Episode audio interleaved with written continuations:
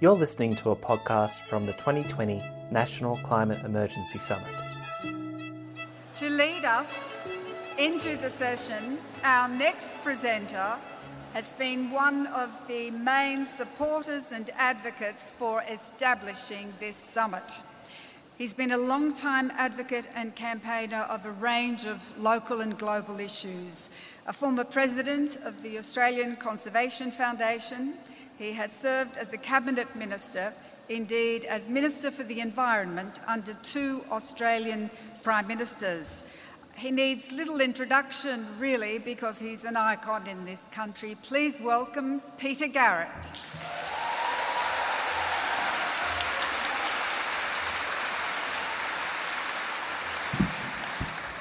Gee, thanks very much, Mary, and thanks everybody. I know that we're running a little behind time, so I've had the red line out on my speech, for which some of you will probably be grateful. But uh, it is true that uh, I really did want to see this summit happen, and I'm absolutely delighted, A, to be able to speak, uh, and B, to spend some time both with you uh, in the room and also listening to uh, other speakers and participants in the panel. It's a really, really important day. So, as a young boy, I walked through the bush and I loved it. And I developed an affection and a little bit of an understanding about the natural world. And I reckoned as a kid and as I grew older that we should look after it. Uh, as an artist, I was with a group of people that wrote songs about those things and went out and supported people uh, who were working to protect nature. As a conservation activist, I headed up the ACF for a number of years, where we worked closely with government, with the community, with farmers, uh, with business, and with the political system to try and secure the protection of nature. And at a later stage, I walked into the Parliament and spent 10 years in Canberra, six years uh, in successive Labor cabinets, as Mary said, as Environment Minister, and then later on as School Education Minister. And one of the reasons I went into the Parliament was because I was so agitated by the fact that the then Conservative government under Mr Howard were not taking climate change seriously. And for me, it was a meta environment issue even though it's obviously got a number of incredibly important personal dimensions. But five and a half weeks ago, with the new year barely underway, I stood aghast where I live, uh, in Kangaroo Valley in southern New South Wales, looking at the wooden cliffs of the escarpment, about 600 metres high, rimmed by a massive blanket of smoke, unlike anything I'd seen or imagined.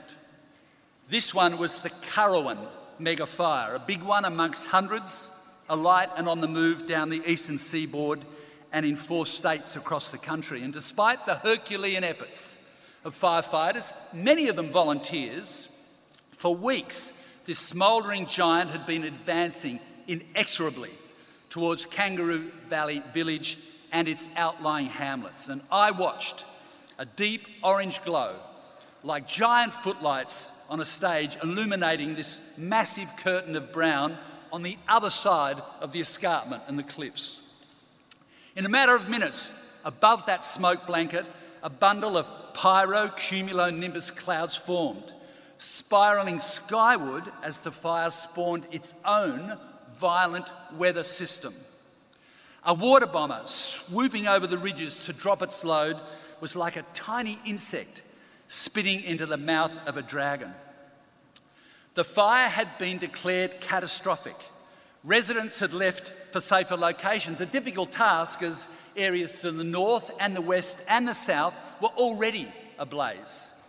Roads were blocked, bird calls had been replaced by sirens, and our tipping point had been reached. We'd lost control of the weather. And the fact was that we had been warned about this for years. And what we had been warned about, and what I knew about and had felt in my public and in my private life, had come to pass. So the fires raged, people were evacuated by naval vessels from the coast, as we saw on the television news and read about. And at the same time, what Michael Mann was saying before to us here, the ice sheets were melting quicker. Carbon dioxide was filling up the oceans, which were turning barren and hot. these phenomena all part of the same process the climate emergency, the emergency that brings us here today. I don't need to go into the fact, but I do need to honour and record the experience that people went through at that time. Homes and farms destroyed, wildlife decimated, collapse of local economies already happening. And it's a reminder of the massive costs, social, environmental, and economic, of climate chaos. And the fact that what we've always said, those of us working on this issue, and all of you in this room know, costs that only rise unless we take urgent action now. Now, that Currowan fire, it's a mega fire, it ended up burning for over 70 days and left a trail of destruction in its wake, but we were spared. Others were not so lucky. The community spirit rallied, the fireys toiled bravely day and night, and they showed us our best qualities as Australians. Yet none of this could undo a cataclysm that would affect people for decades. We were face to face with the future, and it was a world of pain, a world of heartache, and a world of harm, and this was only the beginning. So, the question I'm asked is how do we develop a stand up, fearless form of leadership? Given the failure so far to implement any far reaching national measures to help confront and minimise this climate emergency. And one thing is certain, and you will hear it here again, many of you know it, but it needs to be repeated. We no longer have the luxury of prevarication or deferral or wishful thinking, and certainly not of blind denial. The time for half measures and incremental action is well and truly over. But there's hope as well. Right here, the thought and action leaders in the Melbourne Town Hall, including on the panels to come. There are plenty of fearless advocates among us, and we've heard some already. And I'll draw on some of their insights as I speak to you today. Still, we do have to ask ourselves why. Why have we failed to deal satisfactorily with the climate crisis now upon us? Now, of the many reasons offered, from the disproportionate strength of the resources industry to voter apathy, the answer is that notwithstanding these and other factors as well, above all, we're experiencing an abject failure of national leadership.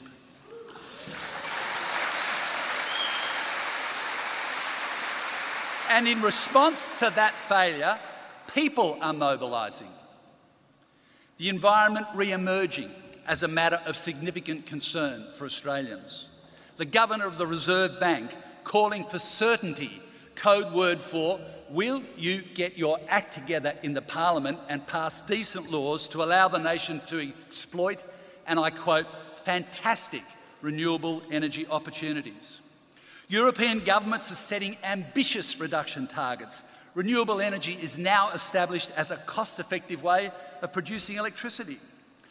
As you know, a number of local councils, regional, state, and national governments here and overseas have big targets, have declared climate emergencies, and more will surely follow. Yes, the broad arc of history suggests that when enough people stand up, believe deeply, and are willing to move mountains, then change will come. And yes, one common element when the times demand that change that is, in different ways, leaders, both elected and unelected, emerge and are essential. And of course, we've seen some of those leaders on the screen. Yet in Australia, the absence of such leadership is what's holding us back. As the New York Times headline succinctly put it, when will Australia's Prime Minister accept the reality of the climate crisis? Question mark, full stop. Local and state governments let alone communities and individuals, cannot do the hard work on their own. Ultimately, the only institution that can guide and underwrite a major challenge of the scale we face in the time we have left is the national government, and I'll return to what they could do in a moment. But this crisis is also at a deeper level about our core Australian values.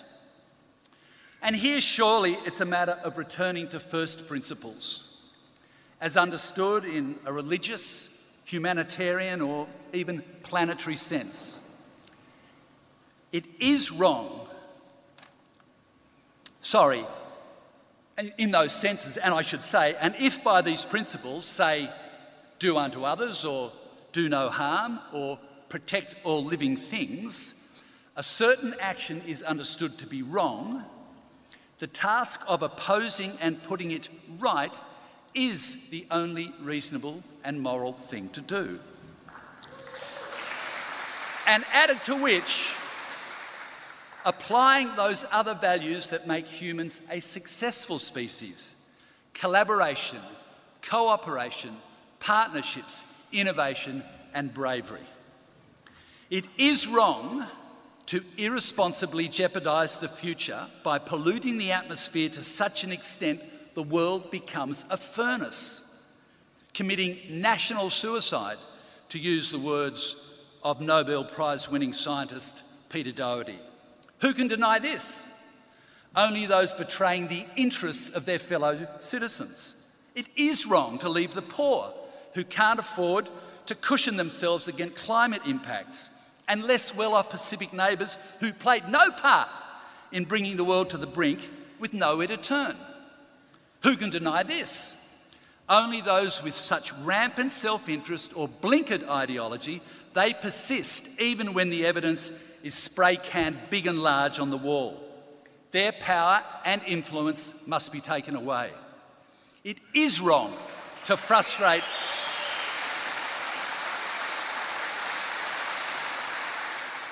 It is wrong to frustrate real action on reducing the risk of climate chaos, to pretend the situation is under control, and to sabotage international efforts to reach agreement on reducing emissions.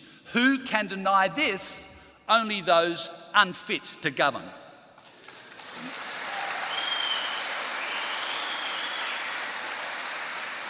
So, leadership comes from every person who stands up and takes a stand and declares we must act, as young people have begun to do. Leadership comes from those who get involved and stay involved, whether in lobbying, education, or non violent direct mass action. All needed more than ever, all worthwhile until the race is won. Leadership of this kind cannot be described down to the last detail, but I sense it emerging from many different parts of the country. It's present in the work of NGOs like the ACF and Greenpeace, in campaigns like Stop Adani. It's present in the work of local governments and institutions responding to the challenge in front of us, responding to a climate emergency. They are our hope to them, we must add all our efforts. The next part of the question quickly is what does a climate emergency response look like? Now, as you heard earlier, and doubtless you'll hear again, in 1942, the Australian Prime Minister John Curtin contemplated the threat of Japanese invasion. To secure Australia's survival would require nothing less, he said, and I quote, than the reshaping the revolutionising of the Australian way of life until a war footing is arrived at, quickly, efficiently, and without question. This meant the resources of the state had to be mobilised to that end above all others. Now, as climate chaos most resembles war in the scale of threats to humanity, the climate emergency dictates the nation must go on to a war footing. So think John Curtin as Japan advanced in 1942, US President Franklin Delano Roosevelt in the Depression, Winston Churchill in World War II, and more recently, Jacinda Ardern at Christchurch.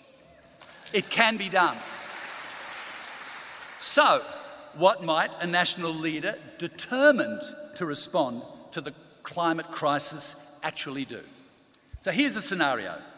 He or she walks into the House of Representatives and moves as follows that the Parliament accepts the best scientific evidence that to hold temperature increases to around 1.5 degrees and avert an increasingly dangerous climate crisis, we must act immediately to reduce greenhouse gas emissions.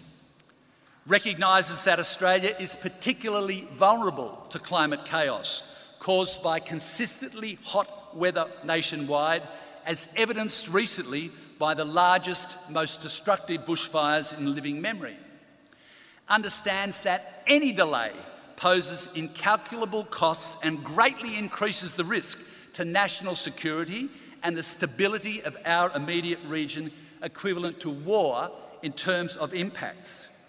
Acknowledges that real action has been left to the 11th hour and that the unjust burden of repairing this negligence will increasingly fall upon the young.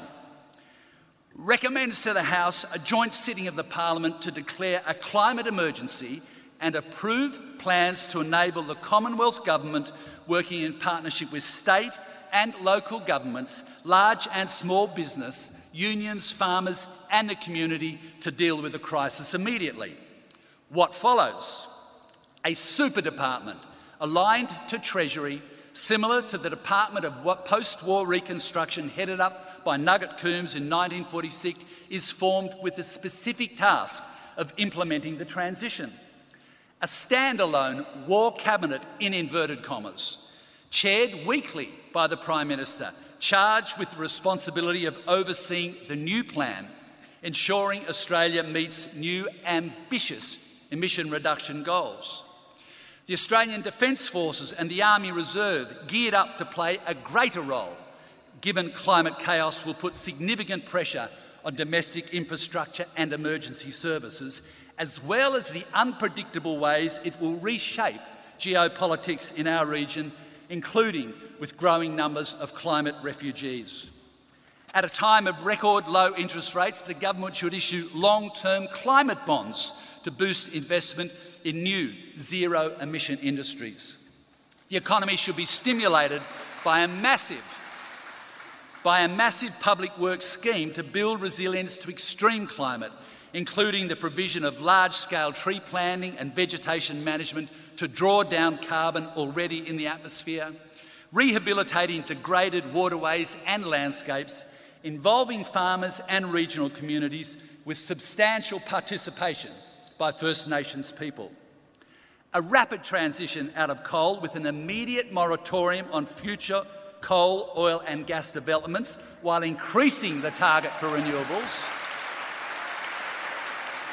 Increasing the target for renewables, the most successful measure for reducing emissions we've had so far, is essential.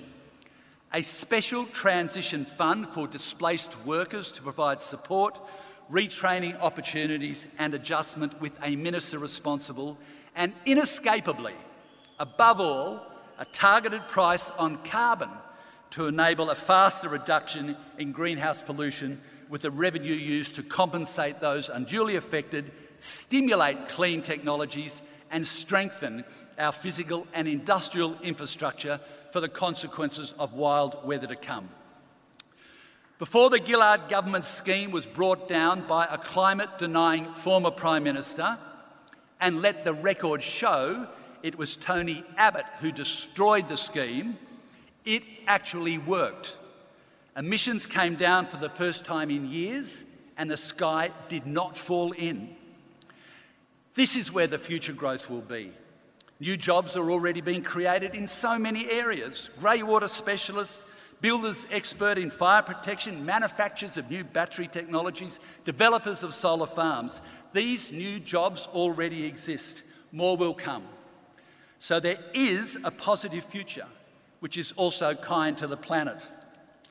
And with the leadership of people who care, who care about the Great Barrier Reef, who care about the fate of the world, who care about the future for their kids, people from all quarters, school students, senior citizens, sports clubs, homes, farms, factories, boardrooms, all of us, naming the climate crisis a real emergency, demanding our leaders respond, and continuing that demand until they do, ensuring this great challenge can be met and a safe future won. As the mega fires of 2020 showed us, there's no time to waste. So let's get on with it. Thank you.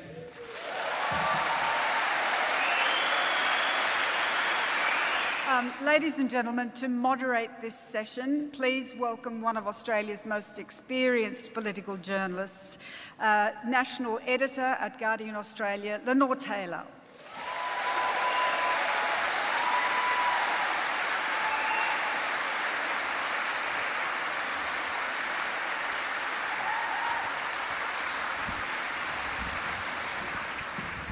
Thank you.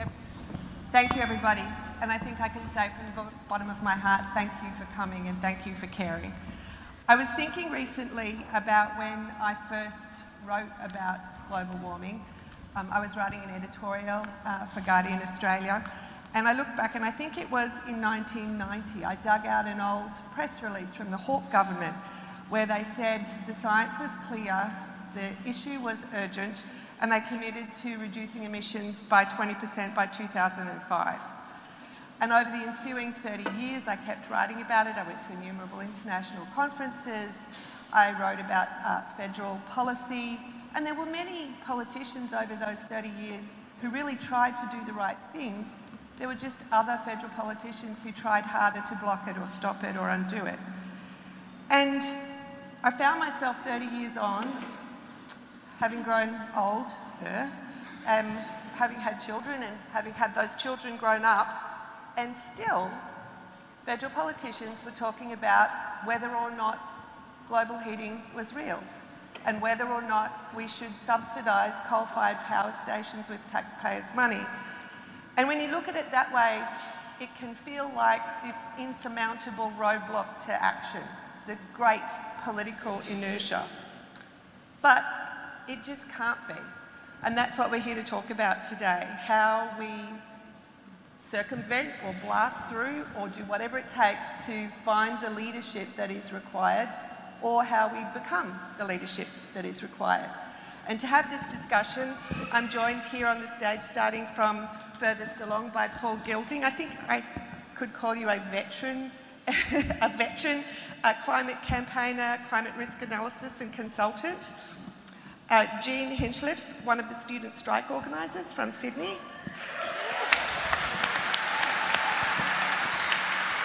Zali Steggall, the new independent member for Warringah. And Peter Garrett, who clearly needs no introduction.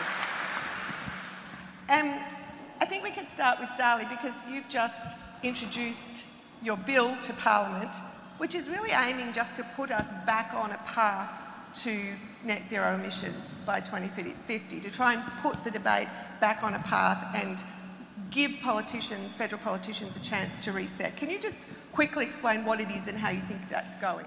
Yeah, look, I, I mean, uh, first I'd say it's fantastic to see so many people here today. It shows just how much passion and motivation there is in the public to find solutions.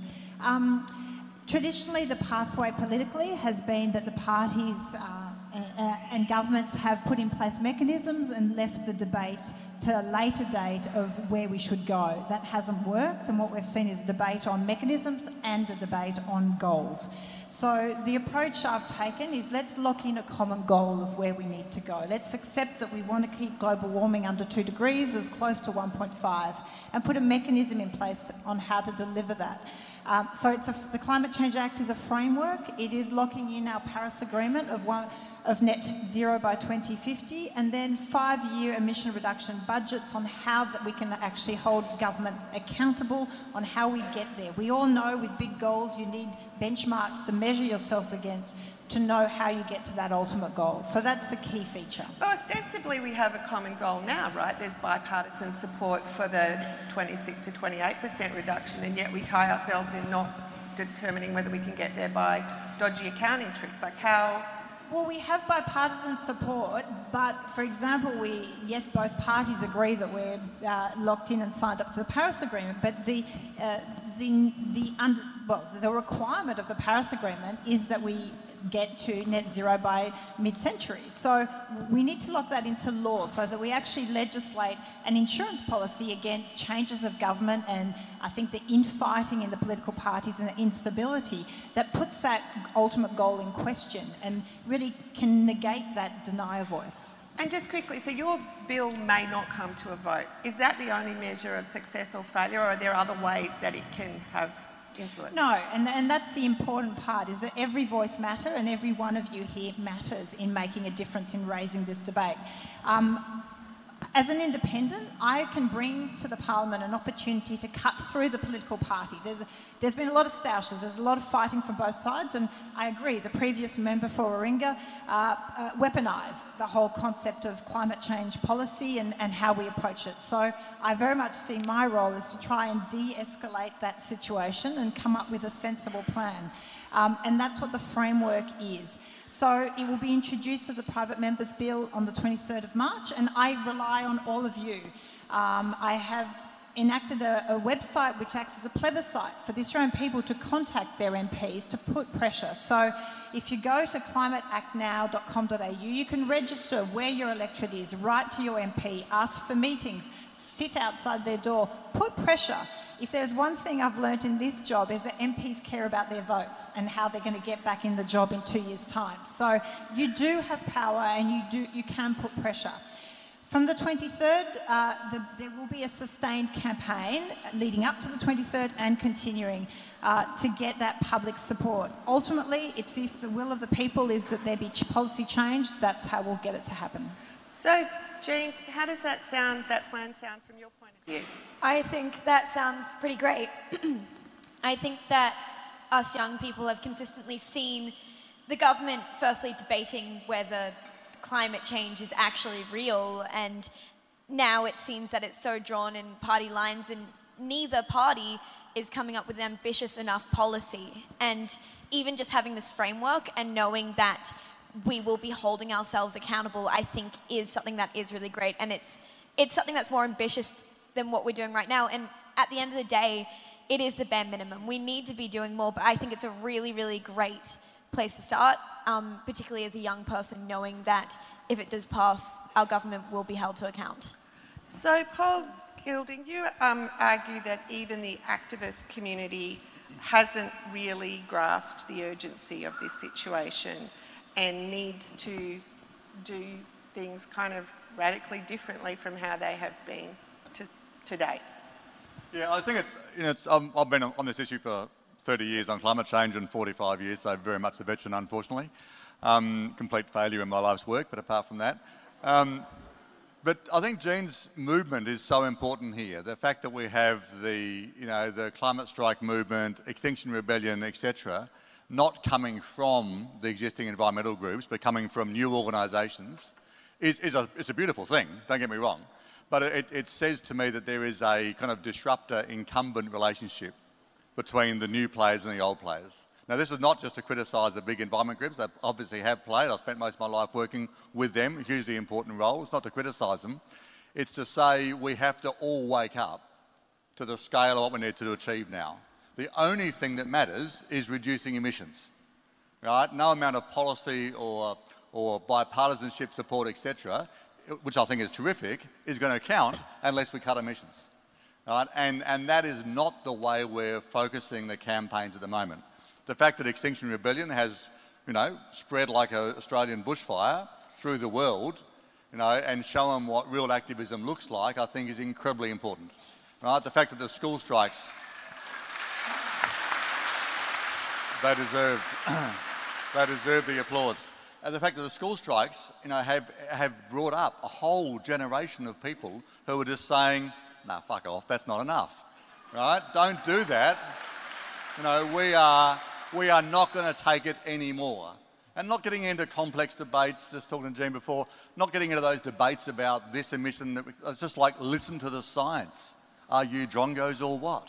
The science is very clear. Just act according to the science, and that that is the role of activism right? And I think we have lost that, lost our way as activists, and I count myself as an activist, lost our way in that sense of just speaking truth to power, right? And saying, no, that's not okay anymore. right? We have to do something radically different. And it's not that they have to solve every problem or have every complicated answer to every economic transformation. That's Zali and Peter's job, etc. But there is a role for activism, which is just saying, no, we're not doing that, we're doing this, and we're going to hold your feet at the fire. And if necessary, we're going to close cities down and countries down until you do it. That's what we need in the modern day. And so.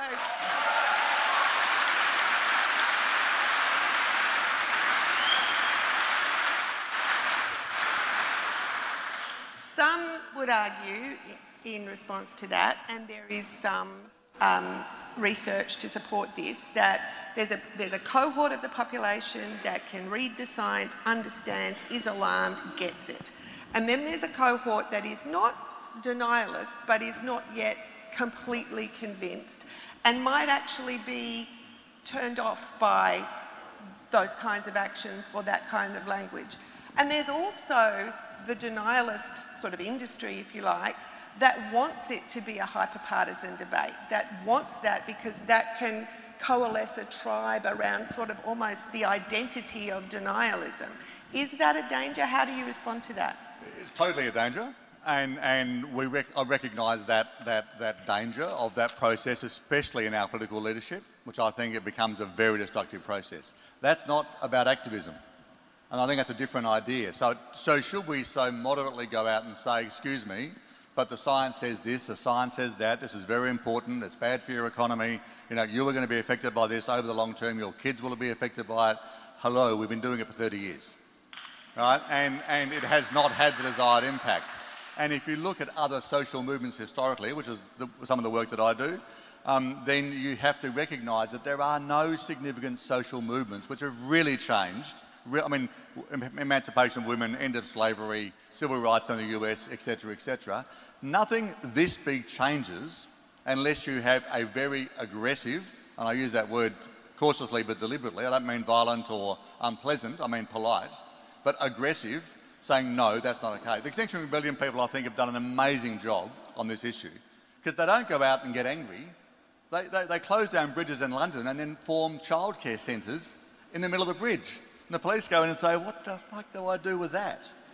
Right? So, and people say, you're making my day a mess. I'm late for work. I'm really sorry about that.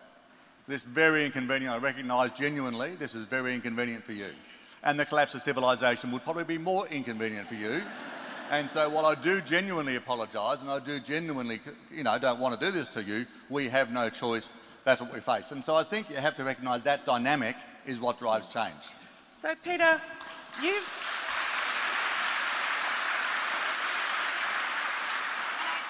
also to add on to that, um, I know particularly as a young person involved in the school strike movement, this isn't just suddenly that young people are getting engaged because we've cared about this for a while. We've grown up seeing climate science and knowing that climate change is real. It was sort of irrefutable fact at this point. And we've tried signing petitions. We've tried holding protests on weekends. We've gotten involved in a whole bunch of campaigning, but no one cared and no one listened to us because we couldn't vote. But suddenly, we take, what, two to three days off of school a year, and we're talked about constantly. We're getting meetings with leaders, we're being put in these really important spaces. And this wouldn't be happening if we didn't break the rules. And frankly, we don't want to strike, we don't want to have to take such extreme action per se, but we're forced to at this point because we simply aren't listened to otherwise.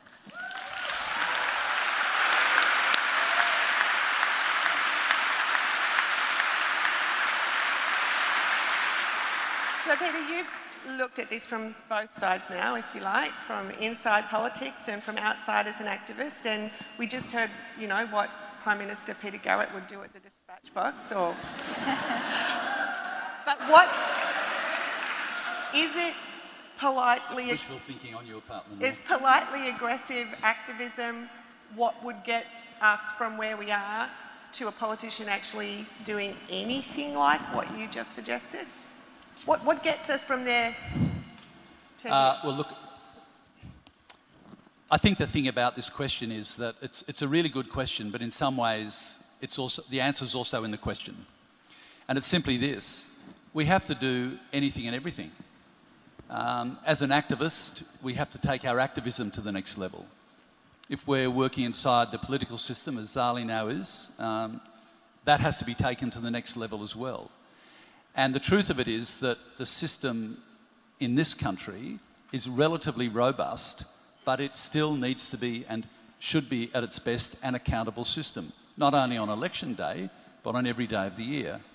And there's no doubt at all that what Jean says is right. Um, the fact that young people have decided essentially to shame their elders uh, by getting out and getting onto the streets in the way in which they have has made those elders rethink their position on things. Uh, my own view about this is that it's going to be a mix of things that happen, drawing both on the energy and the expertise and, and uh, the summit that we're having today, drawing on the efforts of both uh, individual politicians and others within their parties who would like to see change, drawing on civil society. But we have to be prepared in a non violent and compassionate way uh, to keep on going until we get the job done. So, my own feeling is that we will have substantial levels of greater mass civil disobedience, which I endorse if it's non violent. My view is that we'll see increasing fractiousness within both uh, the major political parties but also within the parliament, which I think will be an inevitable consequence of people starting to wrestle with their conscience about this issue. And then finally, I think there's, if you like, the bigger demands that the Australian public, fair minded people, decent people as a whole, will make on their leaders as all of this unfolds. So I wanted to throw this open to the whole panel. The role of the major parties in this. Uh, Zali's introducing this bill as an independent. The major parties, you say, will become more fractured. So let's sort of call a spade a spade. The particularly in the coalition, there is a, a rump of denialist politicians who've basically sort of held the system to ransom, the po- policy making system to ransom for a decade. C- can the major parties actually cope with this change? I don't know, do you want? I mean, you both um, probably. Look, that's why I'm calling for a conscience vote. I think ultimately climate impacts affect our security. This is our long term safety that's at stake, and we've seen it no better. Uh, view of it and experience of it than this summer with communities being evacuated from beaches. I mean, if this was an invasion, uh, you would, uh, if this had, I mean, you talked of war, if this had been a, a conflict, I think we would have lost the conflict. Um, because our level of, if you uh, downplay the impact of the challenge ahead, your level of preparedness is simply not up to the task. So there's no doubt that we have now seen that this is a matter of safety. It's our way of life, it's our animals, uh, it's our flora, our fauna, biodiversity, but it's also, we've seen our major cities under huge amounts of uh, air pollution, record number of days. I attended uh, school presentations where kids are in face masks. Uh, we've had regions that are ravaged by drought. So the impacts are being felt now, and I think there is that case that this is a safety issue. It's a matter of principle. Now, to get the major parties to elevate this issue out of the party room, because as any democracy, we have a broad range of views in the community, and just as activism plays its role, you have to make sure you take everyone on board. And that's the hardest thing to do on any issue, is finding a consensus that takes the majority of the population along with you to get that change. So by elevating it to a matter of principle, you are asking your MPs to vote on it as a matter of conscience. And so then everyone can represent their electorate. So if you are a, an electorate in Queensland somewhere that just denies the climate change, then your MP can reflect that. But all the other MPs that take policies of being progressive and wanting to put stronger action on climate action on climate policy, then they have a duty to represent their electorates as well. So that is why it's important to activism plays a, a, a, phenomenal role in raising awareness, but you have to take everyone along. You can't leave parts of the community behind. Do you want to, Peter? Do you think the major parties can rise to this challenge? Uh, I, th- I, think the answer to whether the major parties can rise to the challenge is that we can't afford for them not to rise to the challenge, whether you're a, a, a Liberal voter, a Labor voter, a Green voter, or, or, agnostic about it. We cannot afford them not to rise to the challenge. And I do know, and I've had a lot of chance to speak, so I'll make this quick, that when you're in the Parliament, and Zali would know it as well, you are accountable to, if you like, the inputs that you receive. Now, if someone's knocking on your door every 15 seconds and saying, What are you going to do about climate what do you think about the climate emergency? I want to see significant reduction emissions in your party's policy. I want to see what you're going to do with this piece of legislation.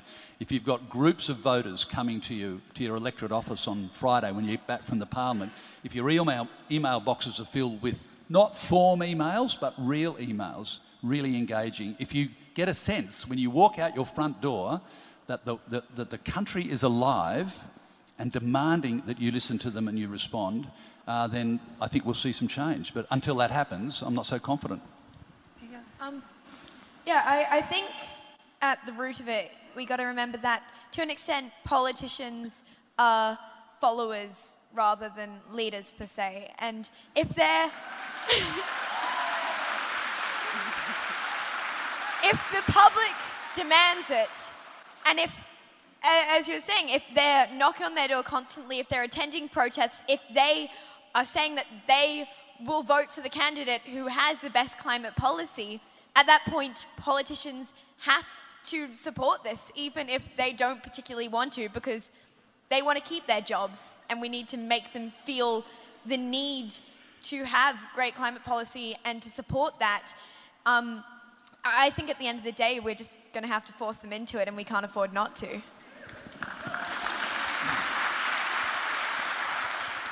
So I've spent 15 years researching this whole issue of climate emergency and writing papers about it and so on because I think we need to understand this is not unprecedented, right? The science and the risk is absolutely unprecedented. But as Peter said, and as, as, as David Spratt said this morning, there are many good examples of us responding to an existential threat and doing it incredibly well. And the points about everyone has to be on board, of course, is right. Right? You don't want Extinction Rebellion, much as I love them, running a government right? But you do want them pushing the government to act, right? And that's a very different, different context. What triggers the change? What delivers the change? And I think the, the thing I've studied a lot is World War II, because it is still the best global example of massive economic transformations and what they look like and how they happen. And on this issue of leadership and Churchill, Churchill was a deeply flawed human being, alcoholic, depressed, mostly out of control, deeply insecure and an egomaniac, and this is not a good set of conditions for a political leader. He was so perfect for the time.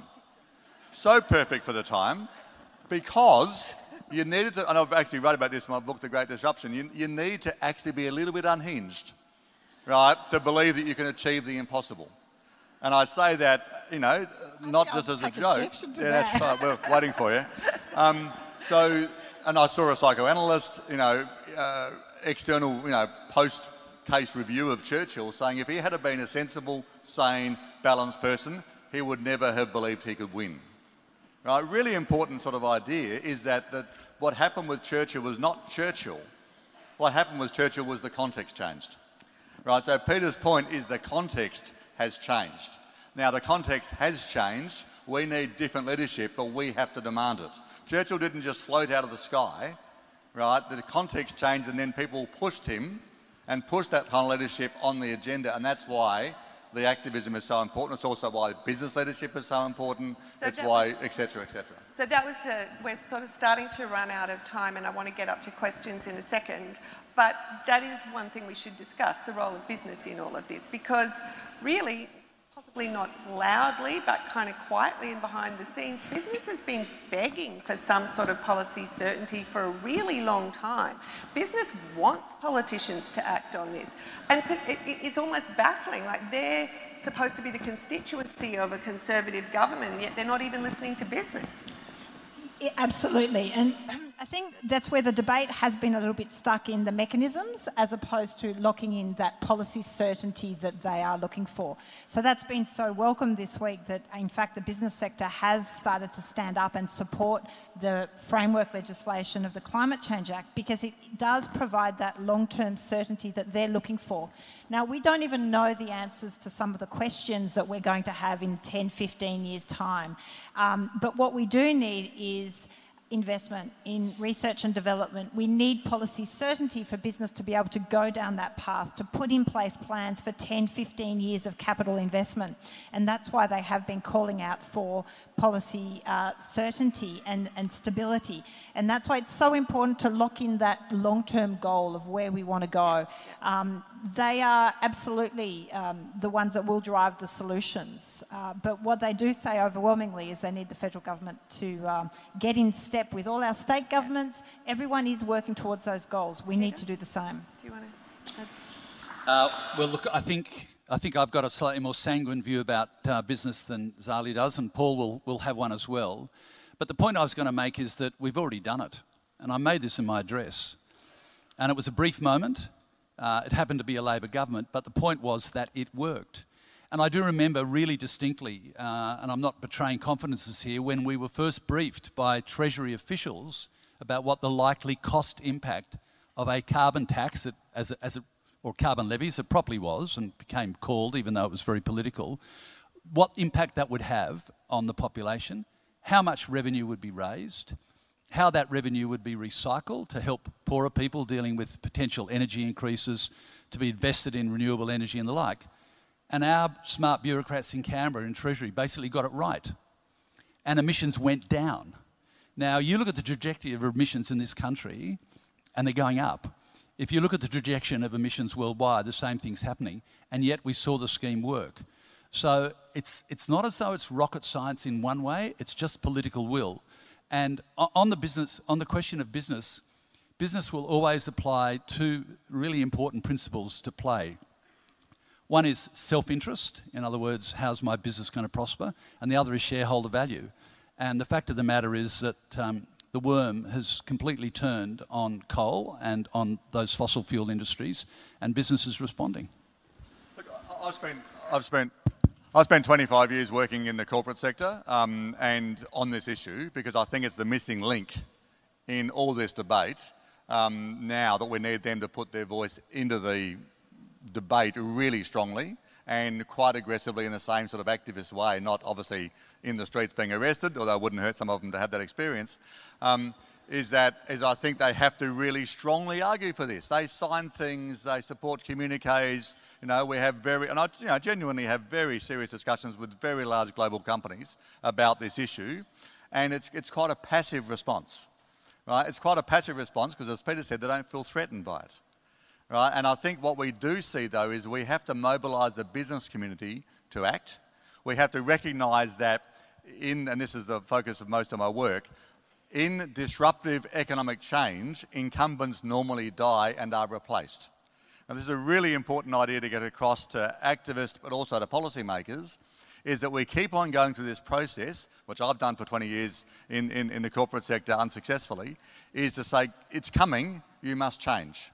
Right? We're now at a point where it is changing incredibly quickly, as Peter alludes to, the large oil, coal, and gas companies will not transform to become energy companies. Right? They will fail economically, they will die, they will disappear and be replaced. And if we need to design policy around that reality, we saw the comment from BP yesterday, you know, zero by 2050.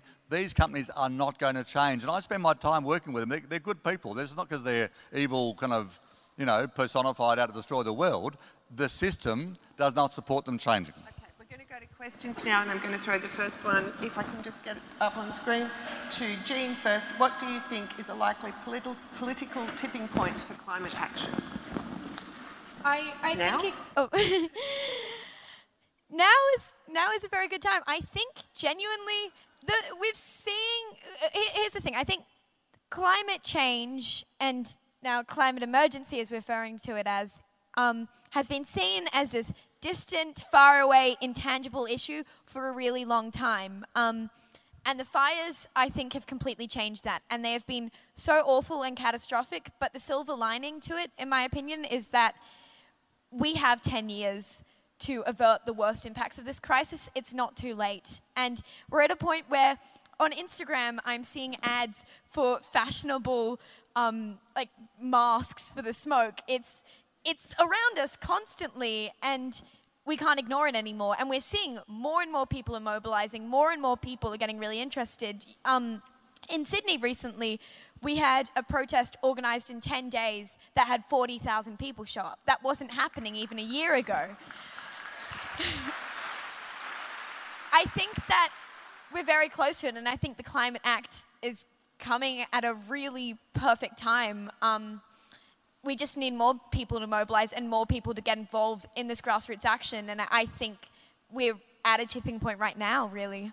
Does anyone else want to join in on that one, or we go to the next question? Uh, look, I just, quick, uh, just to quickly say um, that the fires obviously were really significant and have seared our public consciousness, and they they are a kind of tipping point. But they have to translate into something, mm. and uh, you'd be amazed at how quickly uh, our collective memories uh, can fade away on things of this scale. So I think that uh, embedding that sense that we did actually face literally a climate emergency, and then reflecting that uh, through opinion polls uh, and through political action on the streets, in the boardrooms, in the schools, wherever it might be, so that the message is strongly received, will be a potential tipping point for climate action in the Parliament. Yeah, look, I, think um, agree with both those comments, but I would add one thing, which is I think the political tipping point will probably be economic. Right? And what I mean by that is that it is very clear now that the fossil fuel industry is going to collapse economically. The coal industry is pretty much gone. It's not translating into valuation as much as it will just yet, but it will soon. It's not long before people recognise that there is no future for oil and gas either. Now, at that point, the valuation of those companies will dramatically collapse. You know, I don't worry about policy to phase out the coal industry. I worry about policy to manage the collapse of the coal industry. Now, that's the issue, is that these industries are going to fall apart and shareholders and investors and risk managers and insurers. You know, there's a paper we just put out with Breakthrough called Climate Contagion. This idea, right, that as, as you price things differently in the market by insurers, by the lack of public support for your existence, you know, there's, there's groups in the, in the in Netherlands now called Shell Must Fall. They're not campaigning for Shell to change. They're campaigning for Shell to cease to exist. Now, that is a perfect storm for an investor right, in terms of the valuation of those companies. Once that happens, the politics will scramble, I think, to recover because there's going to be massive loss of value for Australia and we're going to need massive investment right, in the alternative industries to, to soak up those jobs. So we're going to be managing the emergency economically and that I think will probably be the economic, the political tipping point. Okay, do we have another question? I would only add to that, though, sure. that we need to be focused a bit more on the positives. I think, the, the, I mean, I get a huge amount of feedback from the community about the anxiety, and, and because there is so much emergency and we are at a tipping point, but we need to focus and I, I, say resilience carefully because I know the Prime Minister is now using that term. Uh, resilience is not resignation to, uh, to, to a fate or, or to the circumstances. But we do need to be focused on the positives, on the outcomes that we do control. Um, as a sport, as an athlete, uh, you never start a race day focusing on the things you can't control. You focus on what you can control, and you put faith and your confidence and your energy behind that. So I do think in harnessing your power, you know, it, it, it is about being focused on the positive things you can achieve, where you can make a difference. Everyone plays their part, just as Australia in our global challenge plays its part, so does every one of us. Uh, and, and, and starting from me, I'm very aware of that. But we do need to be focused on the positive things, not uh, because it becomes very divisive when, even in that kind of talk, when you're, you're sort of focusing on the demise uh, of a sector of our economy that has supported us and gotten us a long way. I think the divisiveness over, the, over climate has left some people behind because they've felt judged and blamed for the crisis, even though, you know, for many years they've worked very hard to build up the Australian economy. So it's really important to be positive and take but people that, forward. That surely comes back to the question at hand around leadership. I mean, the economic transformation possible in Australia is an incredibly positive story if there was leadership to do what was necessary and to make the case about how that transition could happen which handily brings us to our next question. What infrastructure is needed to facilitate change in business? Who wants to take that one? Well, I think they need policy certainty, very clearly. Um, they, it requires big capital investment. They need to know that they're on track for a good 10, 15 years of visibility on where, where we're tracking as a government. They need to know that on a bipartisan basis, everyone is focused on a goal. Uh, well, look, I, although I don't agree with what Zali said before completely, I certainly agree with that point. I think that um, in an economic system such as we have, you've got to have a price in the market on carbon. It has to ratchet itself up as it goes with a scheme that's well designed, equivalent to what we had in place before, and that would make the biggest change in business because immediately business would respond in the terms that they understand and they would have some certainty about what was going to happen in the future. By the same token, um, I just do want to make one quick point here. I really do not accept that business or people building businesses, and you could say that I've been a small businessman myself, have any excuse whatsoever in not understanding the implications of what's being put to them now. Because it's not as though there are any surprises here.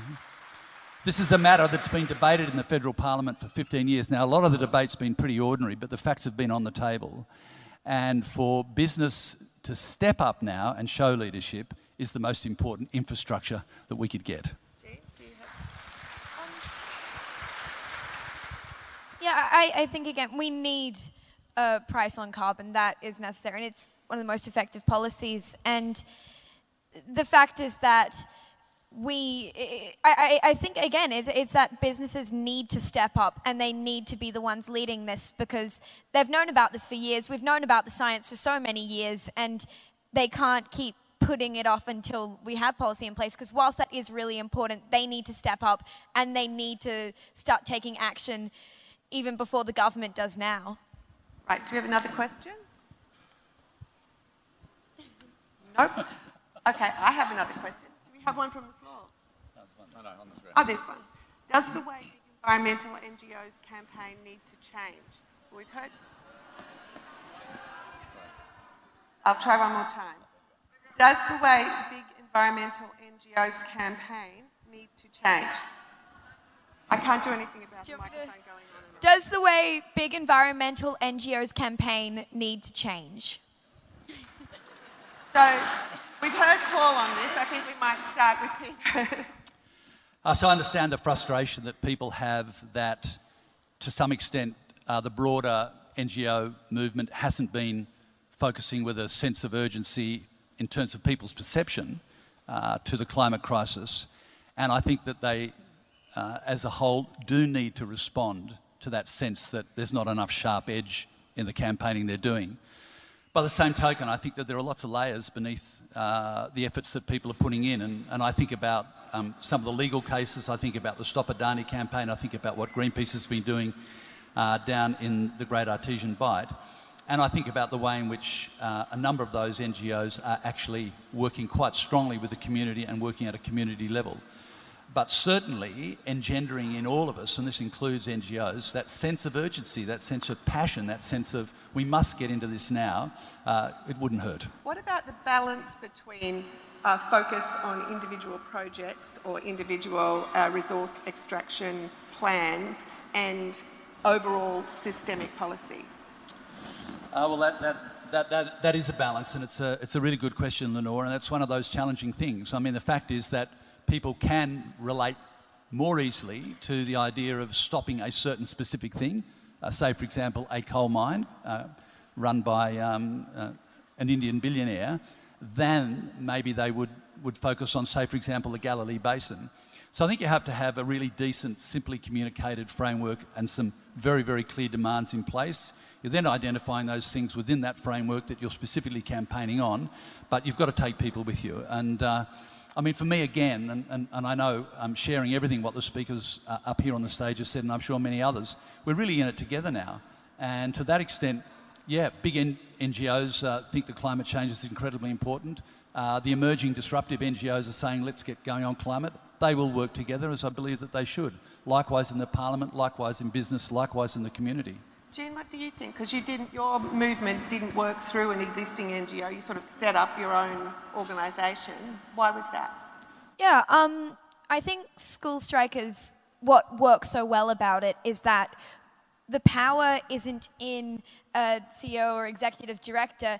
Every single student involved can have power within the group. And by having ev- anyone who wants to can set up a strike and they can be involved in national campaigning and decision making, and it allows for really empowering young people that hadn't really been involved much beforehand. And I think that works really well in growing this grassroots movement because we are really decentralized and we are able to empower a whole bunch of different people. But I, I, think that the environmental movement, not every group needs to work like this. You need to have a variety of groups with these bigger NGOs who are working more centralized, as well as a bunch of decentralized movements where anyone can join. And I think as long as we're working together and conveying the urgency of this and designing strategies together, I think that it can work really effectively.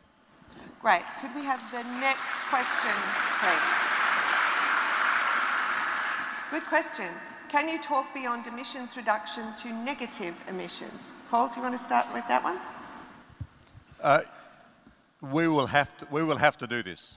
I have no doubt that if we, every forecast about the, uh, the way a certain temperature increase translates into impacts in the world has been understating it.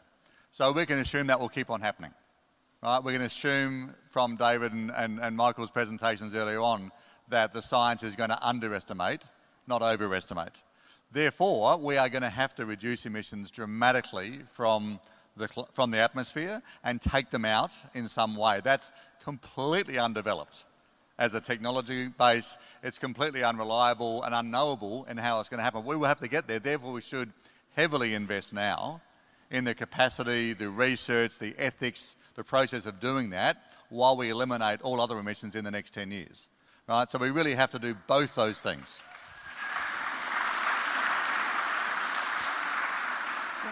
It's a it, it, this is difficult. There's, I agree that there's no doubt we need to go further. But uh, I think it, it's really interesting how people tend to not be willing to act until they're absolutely on the foot of the at, at the edge of the cliff and it is dire. So it is actually trying to get movement uh, and change in behaviour, change in policy, change in uh, business approach. Um, to get us there, to get to negative emissions. I mean, we're already having so much trouble just getting to emission reduction. Um, the, for me, yes, there's no doubt that's our ultimate goal, but for the time being, we actually need to focus on what people actually can believe can be achieved for the moment. Um, uh, if you set the goal too high, you lose everyone along the way. Can, can I come back on this issue, Zali? And I look, I fully respect what you're doing in the Parliament. I think it's excellent. It's a really good thing to do, and good luck to you. I'll be very happy to support that any way we can. That's not how systems change. Systems change. You know, World War II, we did not say, look, guys, Hitler's coming, but if we develop it in this way, there's going to be economic benefits, and women can work in factories. You know. We didn't, we didn't say it's going to generate economic growth and we'll all be stronger and we're going to do push ups and be a more powerful country. We said we're all going to fucking die. right? Now, I'm, I'm being a little bit flippant there, but the point is fear and fear of loss and fear of collapse is a huge motivator for people. Of course, absolutely agree, and I spend most of my work doing this. The paper that's out there, Climate Emergency Defined, goes through the economic benefits of this. They're enormous. They're very exciting. They have been for 20 years and we still haven't done them. Right? So you absolutely need a bit of good old fashioned fear and negativity to get motivated to respond. Then you need to do the rest of it. But we've had a lot of fear and negativity, and we just had an election and it didn't get us there. So, again, there is that argument of there's no right or wrong to this. Um, I think there is a place for all approaches, but at the end of the day, it is only when there's going to be a majority on board that we will get there. I mean, that is the point, right? That this was supposed to be the climate election, and it didn't really work out that well for climate policy. Well, was a shining light. so, I mean, how does Peter? What? How do you stand on this? Look, it, it is uh, it is one of those things. I think it comes back to people, and they have to make their will heard. Uh, well, I think, I think it was a climate election to the extent that, uh, that a climate denier got kicked out of office as a Prime Minister and someone else got put in. And, uh, and we're thankful for that, I can assure you, having lived in Manly at one stage of my life. No, look, really, um, the, the, election had a number of other factors at play, and you can analyse it through the purposes of, of, of, of leadership, uh, through policy, through different regions responding in different ways. But I do think at the end of the day that when Australians came out of um, the election, settled back into the year, and then suddenly found themselves confronting a climate crisis that their world had changed. And how that manifests itself and the speed with which it manifests itself is partly up to us and partly up to our leaders, and that's the job at hand. Okay. I might, I might try this one because mine's a bit dodgy. Um, that's all we've got time for, unfortunately. I think we've heard some differences in emphasis, but actually a kind of um, coalescing around the idea that we really need all of the above and that the leadership struggle is actually in the hands of every citizen who has power and has agency and wants to see something change to take every piece of action that they possibly can. And I think that's really what's shone through from all our speakers today. And would you please join with me in thanking them all? This was a podcast from the 2020 National Climate Emergency Summit.